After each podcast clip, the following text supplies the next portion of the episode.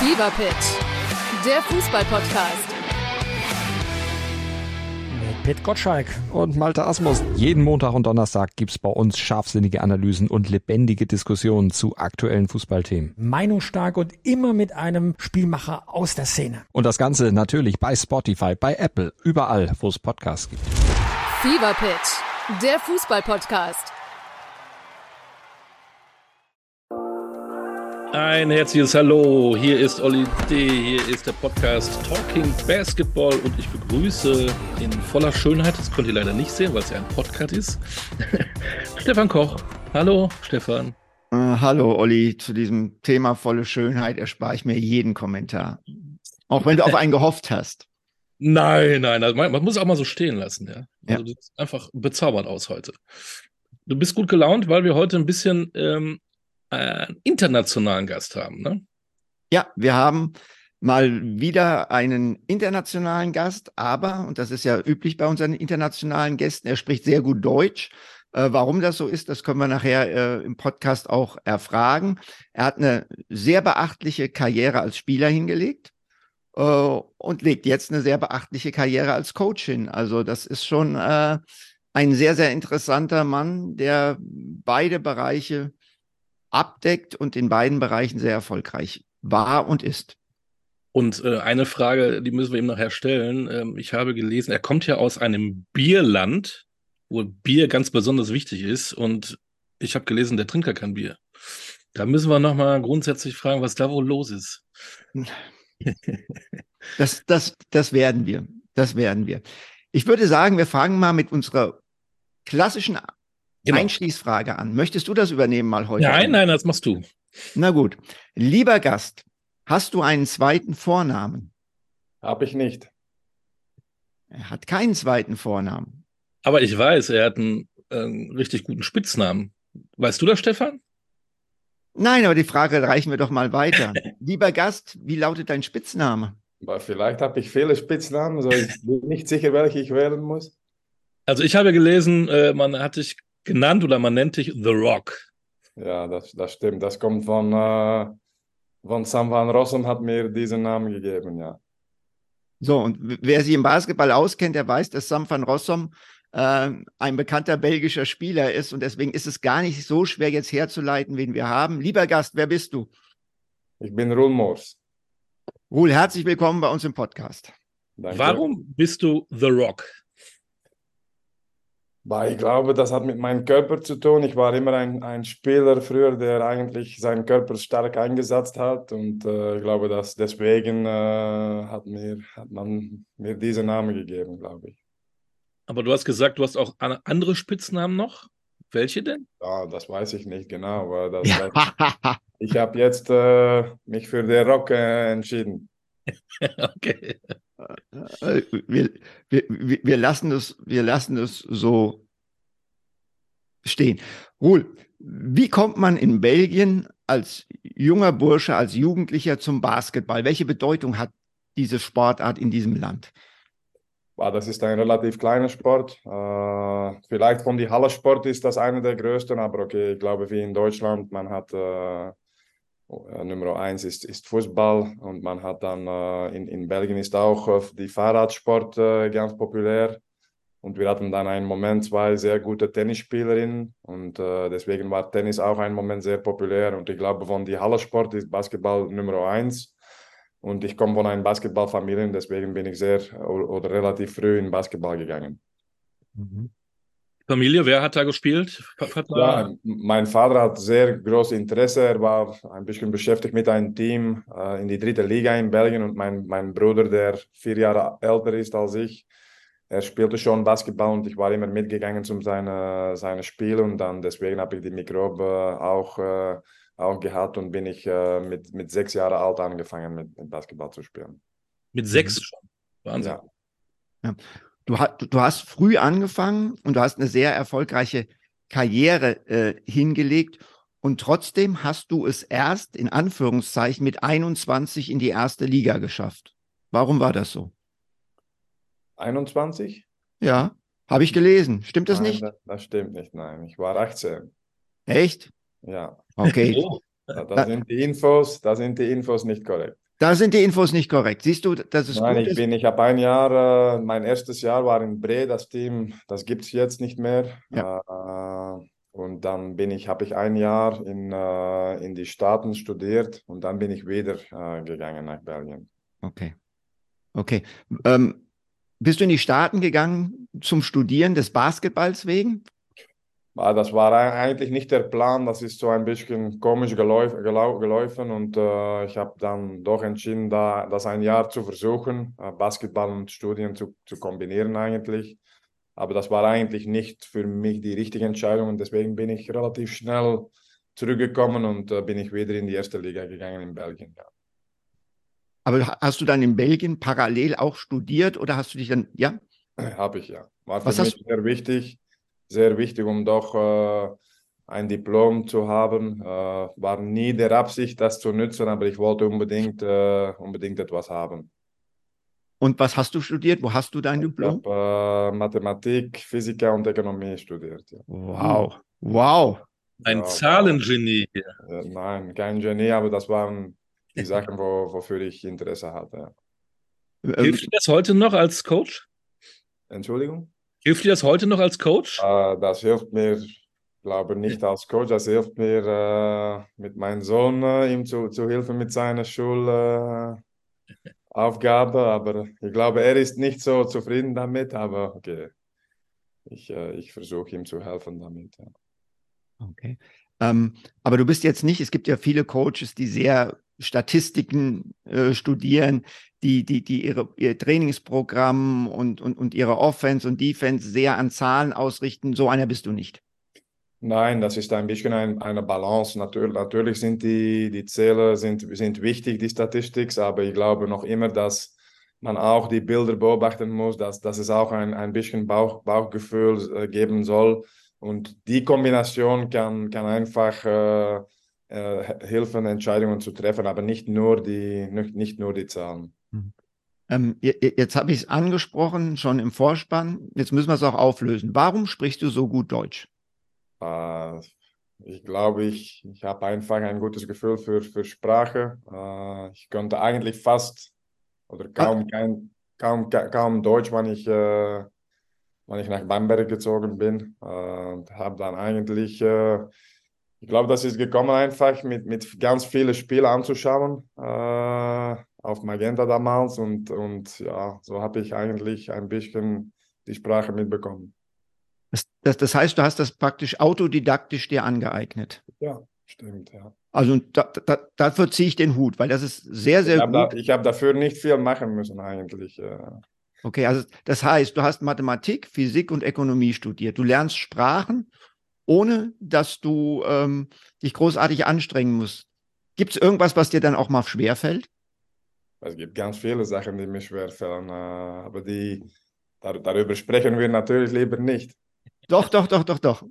Nein, äh, ja, das ist jetzt schwierig natürlich, aber äh, nein, ich habe ich hab viele Sachen, die, die schwer sind. Äh, ich kann so nicht eine bedenken, aber äh, es gibt ganz viele, kannst du glauben.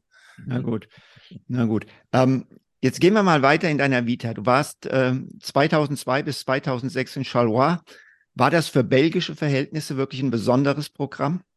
Ja, ich glaube schon. Das war ein Team, das eigentlich weit, weit oben alle anderen war, äh, sportlich und finanziell. Hatten auch äh, sehr große Erfolge damals. Auch in Europa waren sie wettbewerbsfähig. Äh, ich glaube, solche, solche Teams gibt es jetzt nicht mehr in Belgien. Ein Team, das mit solche, solche Etats arbeiten kann. Äh, so diese, diese Zeit war das für mich auch ein sehr gute, gutes Team eigentlich. Ich wollte eigentlich, ich, ich kam von Antwerpen. Und ich wollte eigentlich äh, spielen, um, um, äh, um Titel zu gewinnen. Und das war mit Charleroi der Fall. Und, und, und nach Charleroi bist du zu Villeurbanne. So wie die USA auch nur ein Jahr. Warum hast du den Wechsel gemacht und warum ist es nur ein, bei einem Jahr geblieben? Ja, eine gute Frage. Ich, äh, das, war, das war ein Ziel, um, mal- um mal in Ausland zu gehen. Äh, ich hatte diesen Moment äh, nach Charleroi. Hatte ich ein bisschen Schwierigkeiten, ein Team zu, zu finden. Ich hatte dann ein Problem. Mein Sohn ist dann geboren, aber er war sehr früh geboren. Also ich, meine, meine Gedanken waren nicht wirklich beim, beim Basketball in diesem Moment.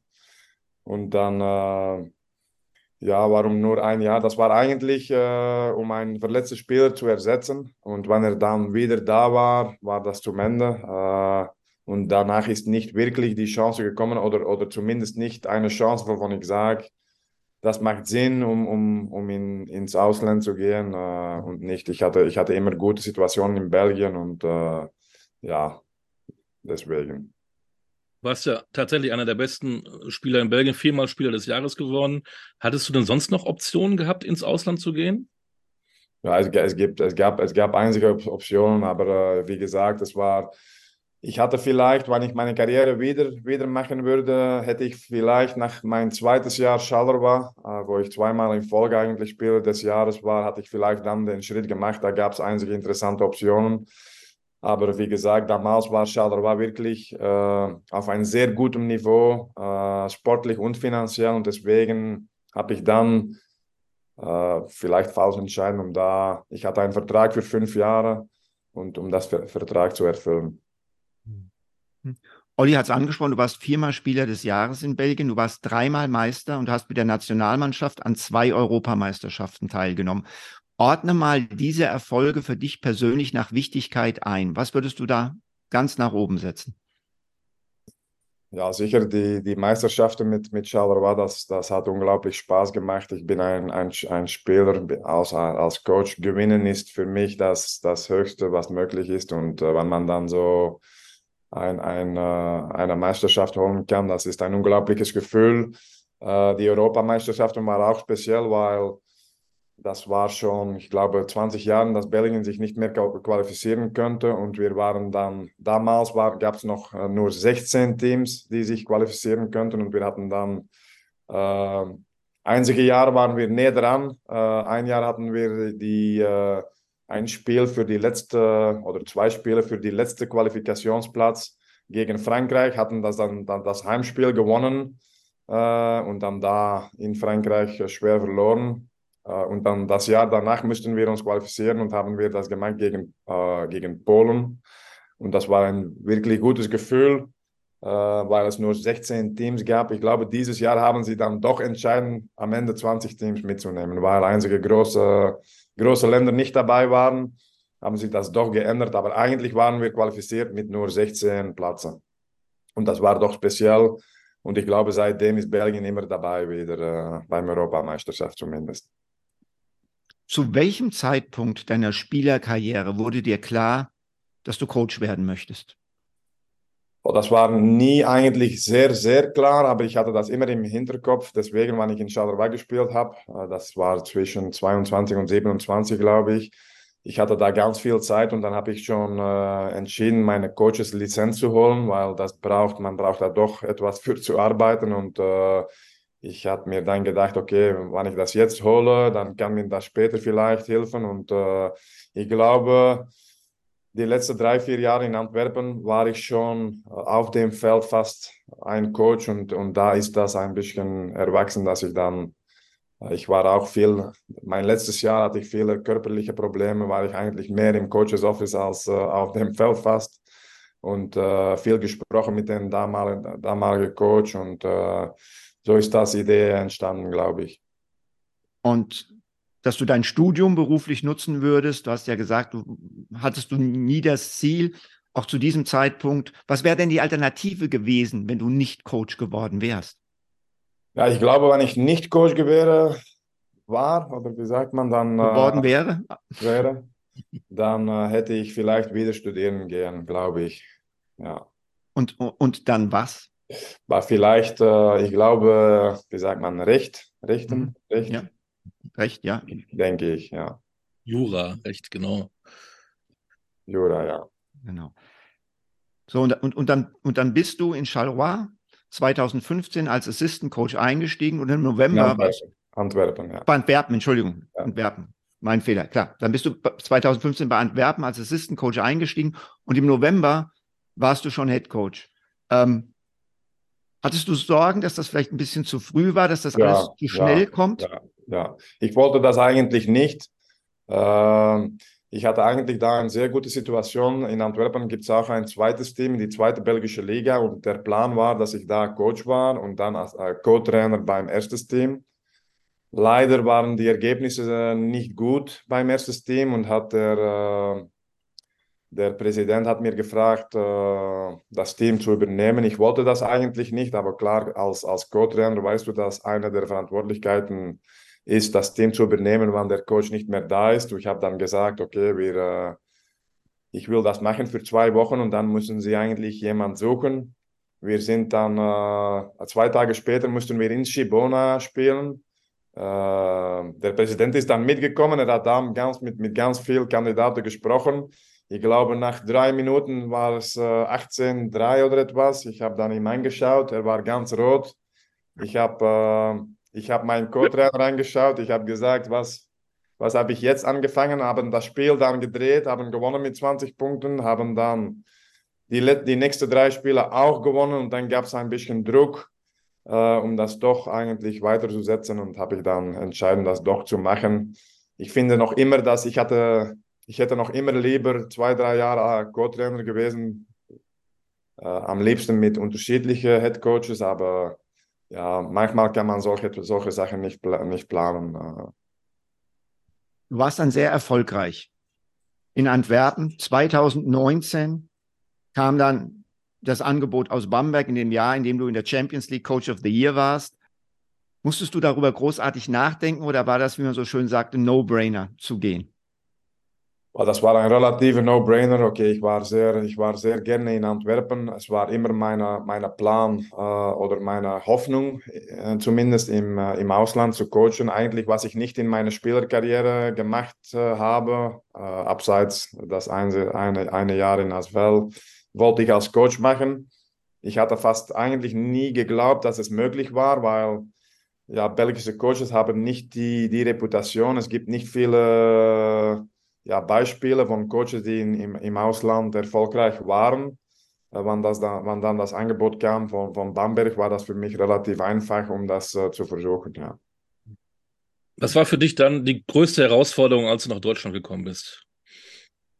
Ich glaube, ich, ich, äh, ich habe mir früher schon ganz viel äh, die deutsche Liga angeschaut und man glaubt dann, dass man eine Idee hat über die Liga, aber eigentlich stimmt das nicht. Eigentlich muss man das erleben und äh, ich glaube, das war das erste Jahr die Schwierigkeit, dass ich eigentlich Jetzt weißt du ein bisschen, okay, du, du spielst äh, da, du kannst das erwarten äh, gegen dieser Coach, man kann ein bisschen das erwarten und, und das weiß man eigentlich nicht genau am Anfang. Und eigentlich selbst das mein zweites Jahr, mein erstes Jahr Göttingen war das noch immer ein bisschen suchen und dann, ja, am Ende verstehst du, verstehst du dann, was man braucht in dieser Liga eigentlich. Wie, be wie bewertest du dieses eine Jahr in Bamberg? Weil es war ja eigentlich angedacht, dass es nicht nur eins sein sollte? Ja, als eine sehr gute Lehrschule. Äh, man, man kann da viel Negatives mitnehmen, äh, sicher. Äh, man kann da auch sehr viele positive Sachen mit, mitnehmen. Ich glaube, ich glaube, das war ein sehr schwieriges Klima damals, um, um zu arbeiten. Ich habe da auch äh, genug Fehler gemacht, äh, in aller Ehrlichkeit. Und man lernt davon, man lernt davon. Und ich glaube, ich sehe das noch immer, dass Bamberg eigentlich, ohne Bamberg war ich vielleicht jetzt nicht in Bonn, war ich vielleicht auch nicht in Göttingen. So, ich sehe das als etwas Positives am Ende. Mhm. Warst du in Bamberg ein anderer Trainer als vorher in Belgien, in Antwerpen? Nein, nein, eigentlich nicht. Aber das, ja, das Klima war ganz anders. In Antwerpen war ich natürlich, hatte ich einen Status. Äh, erst als Spieler, dann als Coach. Ich habe da vier Jahre gecoacht, glaube ich. Und dann gehst du irgendwo neu. Du musst auch die Liga kennenlernen, äh, neue, neue Leute kennenlernen. Das war eine ganz andere Situation und äh, grundsätzlich war ich nicht anders, aber vielleicht, man weiß nie, wie man mit, mit solchem Druck umgeht. Vielleicht war ich doch etwas anderes, aber grundsätzlich nicht, glaube ich. Was bist du für ein Trainer? Ich versuche, ich, okay, ich, ich versuche immer, ich habe noch noch 10% Spieler in mir und ich versuche das zu behalten. Ich glaube, das, das hilft mir mit, äh, mit der Konnexion mit den Spielern. ich weiß genau, wie ich äh, eigentlich gerne gecoacht wird und ich versuche das auch zu machen äh, bei den Spielern. Natürlich, alle Spieler sind, sind anders und äh, mit manchen musst du anders umgehen und das ist ein Gefühl, dass man, eine Konnexion, dass man haben muss mit den Spielern, aber ja, ich, ich will eigentlich, dass die Spieler am Ende des Tages alles gemacht haben und, und sagen können, okay, wir haben alles dafür gemacht, um erfolgreich zu sein. Und okay, manchmal im Sport passt es nicht, wie gestern. Äh, gestern glaube ich nicht, dass wir sagen können, wir haben alles dafür gemacht, aber grundsätzlich ist das die Idee, dass wir all, immer mit, mit voller Einsatz spielen und am Ende ist das meine Verantwortlichkeit dann, um das Team spielen zu lassen, wie ich, wie ich das gerne sehe. Ähm, einfach mal zur Einordnung, wenn Ruhl gestern sagt, wir zeichnen diesen Podcast am Donnerstag auf, dem 2.11., dann nimmt er Bezug auf das äh, Champions League-Spiel gegen Hapoel Holon, äh, was gestern war. Ruhl, wir gehen mal weiter ähm, in deiner Laufbahn. Göttingen, ein vermeintlich kleinerer Club als Bamberg, aber am Ende deiner Zeit stehst du dort in den Playoffs. Was äh, hat für dich in Göttingen gut gepasst, was vielleicht auch weniger gut? Was hat mir gut gepasst? Die Leute da, am ersten, das, das Klima, das Klima, das Arbeitsklima da ist super. Äh, die Facilitäten sind super, die Trainingshalle ist super. Am Anfang hatte ich ein bisschen Schwierigkeiten mit der Mentalität, im, im Sinne, dass äh, ja, in Göttingen war man zufrieden, um in die Liga zu bleiben. Und das ist nicht meine, das ist nicht meine Charakter. Aber das, das ist vielleicht das, was ich, auf was ich das meiste stolz bin da dass ich vielleicht das Klima ein bisschen geändert habe. Äh, ich hatte keine Angst, das zweite Jahr schon. Ich hatte keine Angst zu sprechen über, äh, über die Playoffs zu erreichen. Ja, man kann auch tief fallen dann, aber ich, ich, ich sage das nur, weil ich glaube, dass das möglich war und das war auch möglich. Schon mein zweites Jahr waren wir näher dran, haben wir dann, glaube ich, am Ende mit der Verletzung von Baldwin haben es nicht geschafft, aber okay, wir waren drin. Und das, mein letztes Jahr habe ich das wiederholt. Das Ziel, ist, das Ziel ist klar, wir wollen in die Playoffs kommen. Das heißt natürlich nicht, wenn es am Ende nicht gepasst hat, dass alles negativ war, aber ich finde, man muss, man muss Ziele setzen, immer die hoch sind, aber doch erreichbar. Und für mich waren sie hoch, aber auch erreichbar. Und das haben wir bewiesen eigentlich. Bist du ähm, dann ungeduldig, wenn das Umfeld nicht so funktioniert, wie du das haben willst? Stichwort Ziele setzen. Und wenn, die, wenn das Umfeld nicht so mitgeht, was, was kannst du das verstehen? Nein, das Wichtigste ist natürlich immer, dass, dass äh, der Staff und die Spieler drin glauben. Und ich glaube auch, ich verstehe das auch. Äh, ein Verein wie Göttingen äh, mit dieser Etat, das muss, das erste Ziel ist immer äh, in die Liga zu bleiben. Das war auch für mich das erste Ziel, aber ich finde, das ist nicht ein Ziel, das man setzen kann. Und ich finde, man muss auch, man kann auch mit Kreativität, mit, mit harter Arbeit, kann man vielleicht. Äh ich bin völlig blind. Manchmal habe ich das Gefühl, meine Tage und Nächte sind auf den Kopf gestellt, weil ich Schwierigkeiten habe, nachts zu schlafen und tagsüber wach zu bleiben. Ich leide unter Non 24, einer seltenen Schlafwachrhythmusstörung, die viele völlig blinde Menschen betrifft. Möchtest du mehr über diese Erkrankung in Verbindung mit völliger Erblindung erfahren? Rufe kostenfrei an unter 0800 24 24 008. Können Sachen machen und ich glaube, ja, langsamerhand ist die, ist die Mentalität da auch äh, geändert und, und glaube auch, äh, nicht nur im Team, aber auch im, im Office, glaube ich, dass die Leute auch äh, ehrgeiziger sind, ja. Jetzt bist du in Bonn. Das ist ein bisschen näher dran auch an Belgien. Aber wie schwer ist es dir in Bamberg und Göttingen gefallen, die Trennung von deiner Familie zu ja, verkraften, ertragen? Wie bist du ja, damit umgegangen? Das ist sehr schwer natürlich. Ich bin auch ein Familienmensch, so das ist, das ist schwer. Jetzt ist es ein bisschen einfacher, es ist nur zwei Stunden Fahrt. Äh, wir versuchen eine gute Balance zu behalten äh, und zumindest äh, einander in jede drei Wochen zu sehen. Oder ich gehe mal einen Tag äh, in Belgien oder sie kommen bei mir. Äh, ich versuche auch eigentlich so viel wie möglich mit meinen Kindern äh, in die Schule äh, zu helfen. Mit, mit, mit, okay, jetzt mit Zoom geht das ein bisschen einfacher. Das ist natürlich nicht das, dasselbe. Ich, ich, ja, ich hätte lieber natürlich jeden Tag äh, wirkliches Kontakt, aber okay, das ist eine Mischung zwischen meiner, meiner Geistigkeit und meiner Ambitionen und, und okay, ihr Leben in, in, in Belgien. Bist du einer, der 24-7 Basketball lebt oder konntest du auch ein bisschen Bamberg genießen, tolle Stadt, ein bisschen Göttingen genießen, tolle Stadt oder jetzt auch Bonn? Wenig. Ich, ich genieße die Stadt, aber das ist, wenn meine Familie da ist zum Beispiel, dann machen wir vielleicht etwas mehr in die Stadt. Wenn ich allein bin, bin ich eigentlich nie in die Stadt. Dann äh, schaue ich Basketball oder ich gehe laufen. Das ist ein bisschen meine tagtägliche Arbeit. Bist du dann so ein bisschen ein Basketball-Nerd? Ich weiß nicht, dass es Nerd heißt. Ich, äh, das ist einfach etwas, ich, ich lebe das Spiel und äh, ich, ich schaue einfach gerne Basketball auf allen Niveaus. Das nicht nur unsere Gegner, auch andere, andere, andere Levels schaue ich sehr gerne an. Ich weiß nicht, ob, man dann ein Nerd ist. Äh, Basketball ist meine, meine Passion, war es immer und äh, so fühlt auch nicht wie Arbeit für mich.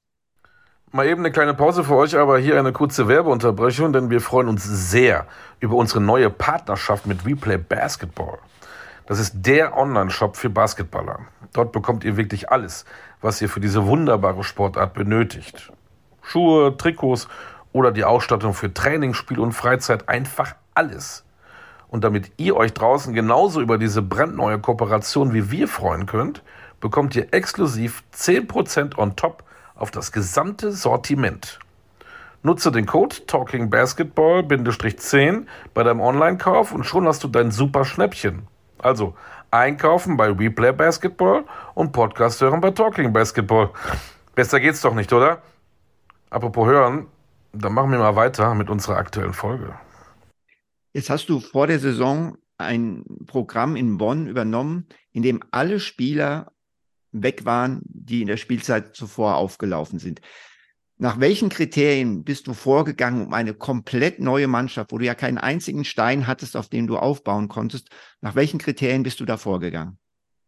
Ja, das erste war natürlich das Schwierigste auch, war äh, ja, die deutschen Spieler, war, weil das ist, ich, ich finde, die deutschen Spieler machen eigentlich in guten Teams immer das Unterschied und das war natürlich schwer, dass keiner da, da geblieben ist ich versuche auch immer, ja, zuerst Spieler zu holen, die natürlich in meine Philosophie passen, aber Spieler auch, die charakterlich äh, gut sind, äh, die eigentlich, wovon ich denke, dass sie ein Team formen können, weil, okay, man kann zwölf gute Spieler holen, die nicht zusammenspielen wollen, dann macht es auch keinen Sinn. So, charakterlich ist sehr wichtig. Ich, äh, ich suche wirklich viele Infos äh, zu holen und dann ja, suche ich immer Profil, Spielerprofilen, die interessant sind, wo noch, wo noch eigentlich Luft nach oben ist, wo Spieler, wovon ich denke, sie können sich entwickeln während der Saison. Und äh, das sind die Spieler, die, die ich suche, ja.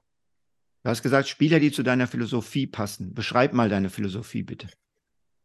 Ja, meine Philosophie ist eigentlich relativ einfach. Das ist eine, eine teamorientierte Philosophie und ich versuche äh, an beide Seiten des Felds als Team zu agieren. Passt natürlich nicht immer leider, aber das heißt, ich, ich versuche eine Struktur zu geben, eine klare Struktur und in der Struktur gibt es Freiheiten.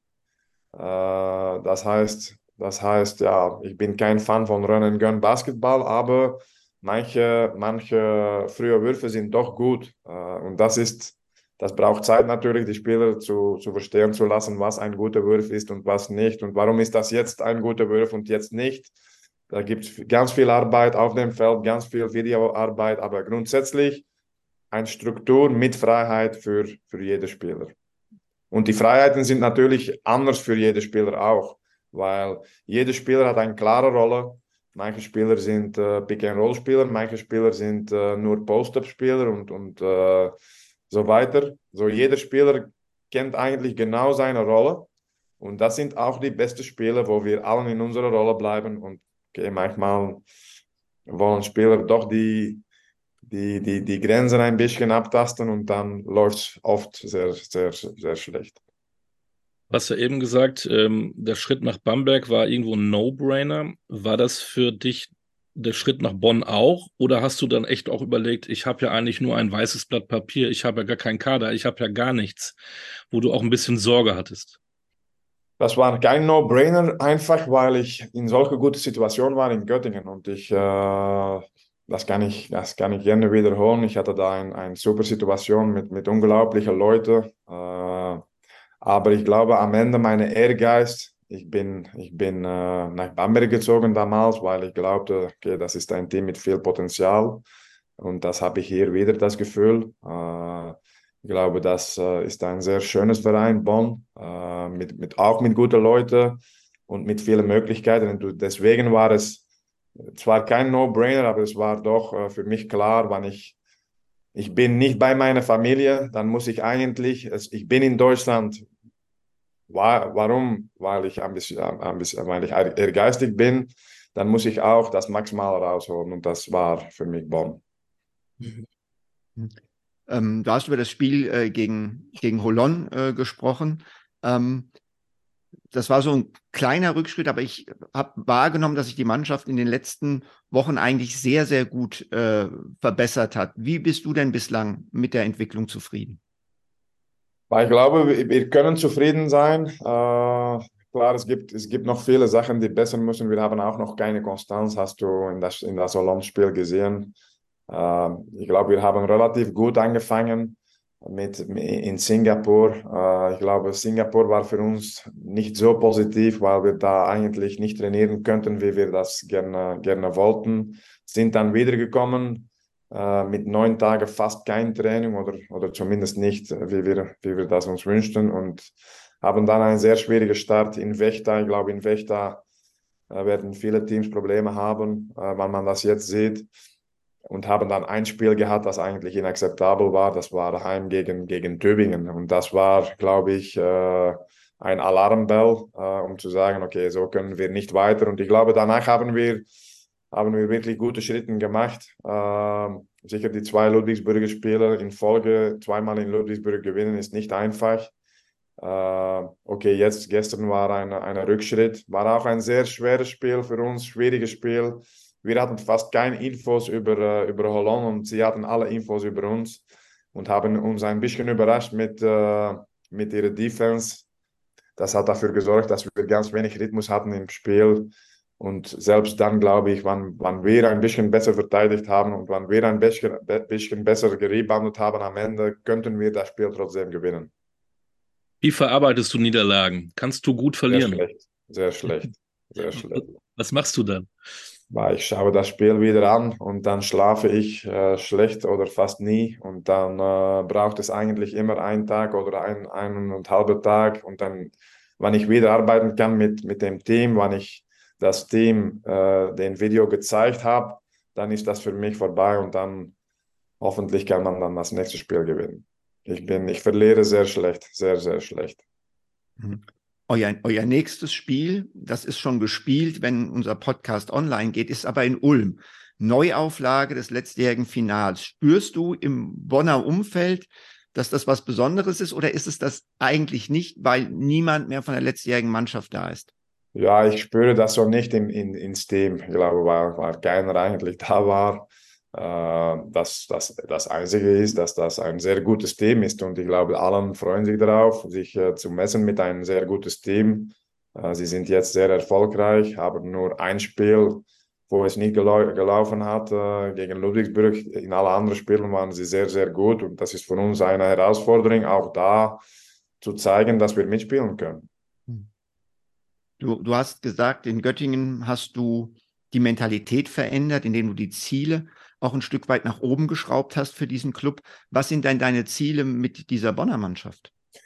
Ja, äh, ich habe immer ein bisschen ja, aufgepasst, muss ich sagen, weil ich habe keine Angst, um Zielen zu setzen, äh, aber ich versuche so viel wie möglich den Druck vom, vom, vom Team wegzubehalten, weil es gibt schon genug Druck und man, man kann eigentlich äh, jetzt sehen, dass nicht nur bei uns, man kann das in vielen Spielen sehen, dass, dass Basketball eigentlich für 50, 50 Prozent eine Kopfsache ist, zumindest 50 Prozent. Deswegen will ich den Druck nicht aufbauen, aber wir sind alle ehrgeizig. Mein Ziel ist zumindest in, in, in die erste fünf zu beenden, das ist klar, aber das teile ich nicht mit den Spielern. Ich glaube, sie haben schon, ich glaube, sie sind ehrgeizig, sie wollen das auch, aber das muss man muss eigentlich nicht immer den, den Fokus halten auf die Endergebnis. Man muss das Prozess beachten, man muss äh, tagtäglich Schritte machen und dann, dann, geht das, dann geht das so, glaube ich. Gutes Stichwort Prozess. Deutschland ist Basketball-Weltmeister geworden. Du bist Trainer in Deutschland. Spürst du ein steigendes Interesse, was Basketball in Deutschland angeht?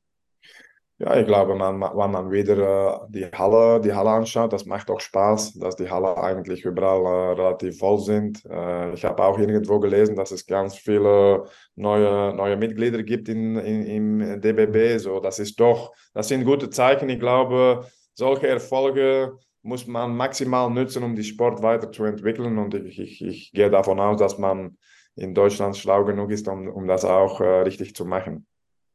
Warst du dann während der WM auch ein bisschen Fan der deutschen National? Ja klar, ich war Fan von ihrem Spiel. Äh, ich kenne natürlich auch die Spieler, so das hilft und äh, ich finde, sie haben eine tolle, tolle Meisterschaft gespielt mit, mit sehr gutem Basketball. Man könnte auch, man könnte auch spüren, und ich, ich liebe das, man könnte spüren, dass die Spieler wirklich Spaß hatten, miteinander zu spielen. Und das, das, das finde ich, das ist, ist Wahnsinn, man, man, man, man spürt, dass ein Team so, so zusammenpasst und wenn sie wenn sie so arbeiten füreinander, das, das gibt viel Energie auch, finde ich. Hast du jetzt mehr mit der deutschen Mannschaft oder mehr mit der belgischen Mannschaft gefiebert? Das verstehe ich nicht. Äh. Du, du, hast gesagt, das, das, Spiel der deutschen Mannschaft hat dir gefallen und ähm, ja. hast, hast, wie, wie, wie sehr hast du auch an, an, an der belgischen Mannschaft teilgenommen und an ihrem Spiel? Ja, viel, sie waren natürlich nicht da. Äh, so das ist. Ich, ich, ich meine, ich meine jetzt auch während des, während des, äh, also so, so grundsätzlich, inwieweit verfolgst du die Bel Vielleicht, ja, das, vielleicht habe ich die Fra Frage falsch formuliert. Inwieweit verfolgst du überhaupt die belgische Nationalmannschaft? Ich verfolge sie auch natürlich, ja. Es gibt auch noch, äh, selbst da im, im Steam gibt es noch Spieler, womit ich zusammengespielt habe. So, das macht auch Spaß zu verfolgen, was sie machen. Und äh, klar, sie haben auch äh, die letzten Jahre gute Erfolge gehabt. Das ist relativ natürlich, man muss das eben anschauen. Belgien ist ein kleines Land, ist kein Basketballland. Ich glaube, äh, wie gesagt, wir sind die letzte, die letzte Europameisterschaften sind wir immer dabei. Also das ist etwas Positives. Ich glaube, die Sport entwickelt sich auch. Leider entwickelt sich das nicht neben dem Feld. Die, die Halle sind nicht, nicht so wie für, für, für zehn Jahre, wo die Hallen auch äh, besser gefüllt waren, ist das jetzt ein bisschen weniger und ich hoffe, dass das auch wiederkommt mal weg vom Basketball, äh, wie ähnlich ist denn die belgische Mentalität mit der deutschen Mentalität? Eigentlich ist das, okay, man spricht, man spricht immer über die deutsche Gründlichkeit. Ich glaube, man kann das, man kann das so sehen. Ich glaube, in Belgien äh, ist das, ist das ähnlich, glaube ich. Äh, die Mentalität ist nicht so unterschiedlich. Ich glaube, in Deutschland gibt es große Unterschiede zwischen äh, Norden und Süden, äh, Osten und Westen. Ich glaube, es gibt da auch große Unterschiede in Deutschland. Gibt es irgendetwas in Deutschland, was dir auf den Sack geht? Nicht wirklich eigentlich. Ich bin relativ einfach. So. Nein, nicht wirklich. Und, in, und wir haben festgestellt äh, in, in, der Recherche, du kommst aus einem Bierland und trinkst kein Bier. Erklär uns das. Ich trinke keinen Alkohol eigentlich, weil ich, äh, ich der Geschmack eigentlich nicht, nicht, nicht mag. Und man, meine Freunde früher haben immer gesagt, aber du musst das trinken lernen. Aber ich hatte dafür, da, wenn ich jetzt etwas nicht, äh, nicht mag, dann mache ich es nicht. Äh, ich war auch immer, äh, es gibt natürlich ein bisschen äh, äh Grupp, Druck, Gruppsdruck oder wie sagt man das? Ja. Aber da, dafür war ich nicht, äh, das, das macht mir nichts. Äh, wenn ich es nicht will, dann mache ich es nicht und es ist mir nie, nie gefallen, Alkohol. Mhm. Aber man munkelt, du magst ganz gerne Schokolade. Mal ganz gerne. Ich bin kein Schokolade-Fan, aber ich, ich mag es ja. Die ja. belgische Schokolade ist, glaube ich, auch gut, ne? Die ist auch gut, ja. Es gibt ganz viele Sachen, die gut sind eigentlich. Ja. Zum Beispiel? Ja, die belgischen Fritten sind sehr gut. Man hat äh, unterschiedliche Waffels, die sehr gut sind. Wir haben viele gute Sachen. Ja, stimmt wohl. ähm, jetzt, jetzt sind wir beim Essen gelandet. Ähm, Ruhl, kannst du kochen? Ich kann kochen, ja einfache Sachen, aber ich muss, ich bin allein, so ich muss, äh, ich muss kochen, ja. Okay. Was würdest du zubereiten, wenn Olli und ich sagen würden, wir kommen dich besuchen und zeichnen einen Podcast bei dir zu Hause auf und du musst uns bewirten? Was würden wir da zu essen bekommen? Ja, dann mache ich vielleicht äh, meine, meine belgische Version von äh, Flammekuchen. Okay. Die Was ist ähnlich, anders gegenüber dem Nein, Elsässischen? Nein, es ist, es ist ähnlich, aber ich mache mit, mit anderen Käse und vielleicht ein bisschen mehr Käse und äh, nein, ich Hm, mag das gerne, ja. Und es ist auch einfach. klingt gut. Wir machen den nächsten Podcast bei Ruhe zu Ja, Hause. genau. Wir kommen vorbei. Muss ich, muss, ich dann, muss ich dann auch Bier holen oder belgisches Bier? Nee, wenn du nicht mittrinkst, dann trinken wir das langweilig. Wenn, wenn, wenn du nicht mittrinkst, dann, äh, dann, dann, dann, dann wirklich nicht. Ähm, du hast gesagt, dass du, dass du viel joggen gehst auch. Ähm, entspannt dich das? Ja, ich brauche das physisch und mental. Brauche ich das, ja. Ich habe nicht immer Lust anzufangen, aber ich bin immer zufrieden, wenn ich wieder heim bin. Und äh, ja, zum Glück gibt es, wo ich wohne, eine sehr, sehr schöne Strecke im Wald, wo ich laufen kann. Und äh, ja, ich brauche das eigentlich, die eine Stunde, dreimal in die Woche oder etwas, wo ich äh, einfach den, den Kopf leer machen kann. Äh, ja, macht mir Spaß. Wie lenkst du dich sonst noch ab? Ja, ich lese gerne auch, das mache ich auch. Äh, so, ja, das sind so die Sachen, ja. Hast du einen Buchtipp, Literaturtipp für uns? Hm. Was liest du gerade? Ich lese eigentlich unterschiedliche, jetzt äh, lese ich äh, einen Jack Reacher, aber ich lese unterschiedliche Sachen eigentlich. Sehr Mhm. viele unterschiedliche Sachen. Be beim Laufen. Die junge Generation kann ja nicht mehr laufen, ohne Stöpsel im Ohr zu haben und dabei einen Podcast oder Musik zu hören. Läufst du und lässt einfach nur den Wald und die Natur auf dich wirken oder hast du auch irgendwas auf den Ohren? Ich habe auch Musik, leider, muss ich sagen. Ja, Welche? Musik, war ein bisschen alles eigentlich. Aber äh, manchmal, eigentlich höre ich manchmal die Musik nicht, weil ich im Gedanken bin. Aber ich habe doch Musik, ja. Was ist deine größte Schwäche? Hast du, Geduld, hast du eine, ich. die Deutschen hatten eine Macke, eine Macke. Ich habe hab wenig Geduld. Ich habe wenig Geduld und ich, äh, ja, ich, ich habe manchmal Schwierigkeiten mit manchen Sachen zu verstehen, manche Fehler, die, die gemacht werden. Und ja, das, das ist natürlich ein, eine Qualität auch zu verstehen, warum Spieler äh, manche Fehler machen. Vielleicht habe ich etwas falsch äh, erklärt oder so solche Sachen eigentlich, ja. Jetzt hast du deine Spieler angesprochen. Du arbeitest aber auch mit Assistant Coaches zusammen. Du hast Göttingen verlassen und dein Assistant Coach, äh, Olivier Foucault, ist dort dein Nachfolger geworden. Hast du ihn so ein bisschen dafür aufgebaut? Hast du auch überlegt, wenn er den Job nicht bekommt, ob du ihn vielleicht mitnimmst nach Bonn? Ja, das war, das war ein bisschen der Plan. Äh, ich, wir haben da, da sehr offen über gesprochen.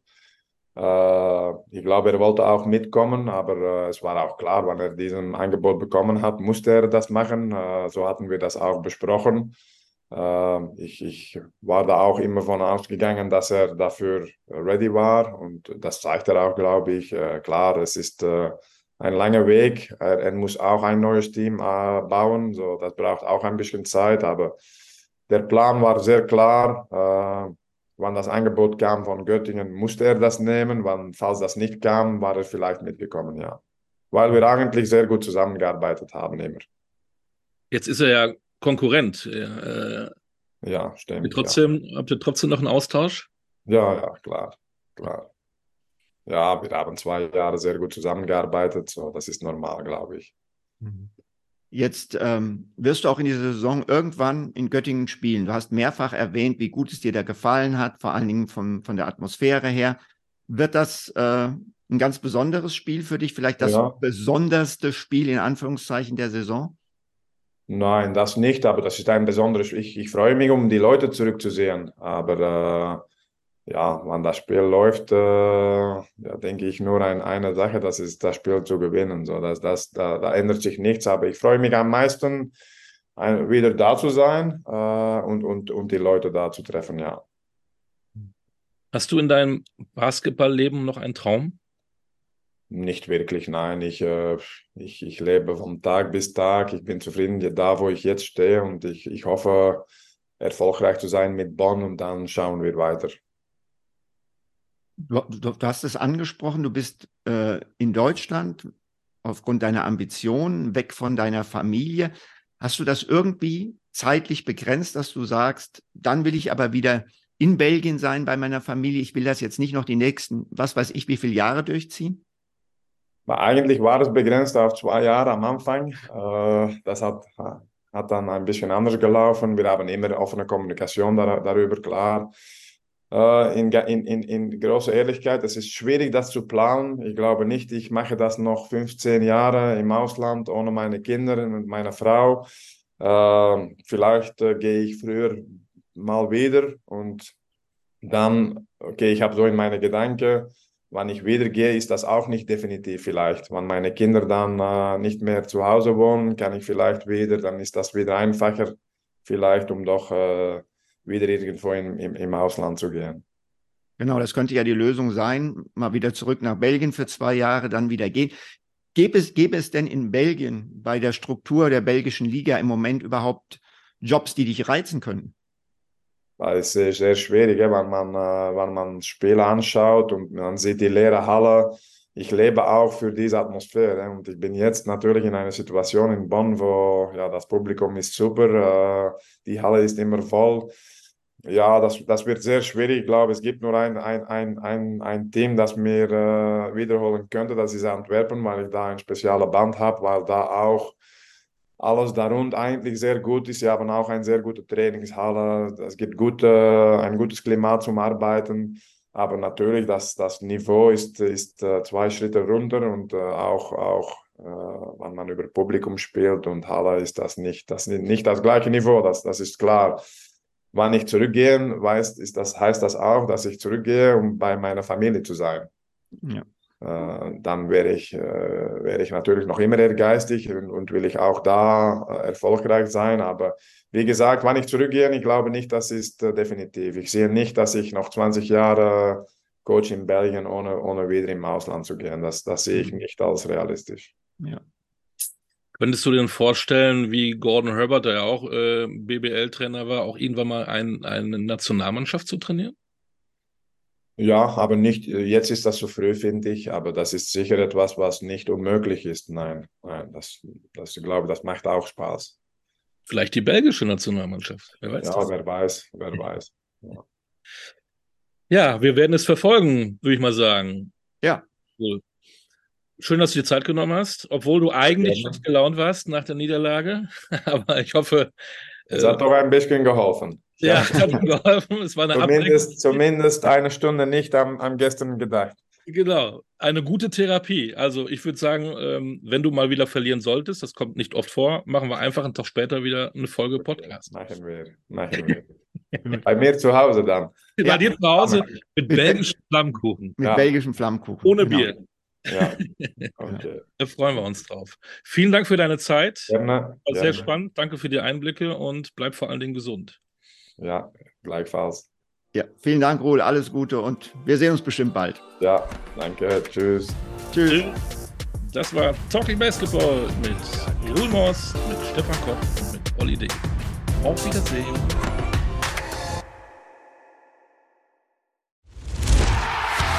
Fever Pitch, der Fußball-Podcast. Pet Gottschalk. Und Malte Asmus. Jeden Montag und Donnerstag gibt's bei uns scharfsinnige Analysen und lebendige Diskussionen zu aktuellen Fußballthemen. Meinungsstark und immer mit einem Spielmacher aus der Szene. Und das Ganze natürlich bei Spotify, bei Apple, überall, wo es Podcasts gibt. Fever Pitch, der Fußballpodcast. Schatz, ich bin neu verliebt. Was? Da drüben. Das ist er. Aber das ist ein Auto. Ja, eben. Mit ihm habe ich alles richtig gemacht. Wunschauto einfach kaufen, verkaufen oder leasen. Bei Autoscout24. Alles richtig gemacht. Wie baut man eine harmonische Beziehung zu seinem Hund auf? Puh, gar nicht so leicht. Und deshalb frage ich nach, wie es anderen Hundeeltern gelingt, beziehungsweise wie die daran arbeiten. Bei Iswas Dog reden wir dann drüber. Alle 14 Tage neu mit mir, Malte Asmus und unserer Expertin für eine harmonische Mensch-Hund-Beziehung, Melanie Lippisch. Iswas Dog mit Malte Asmus. Überall, wo es Podcasts gibt.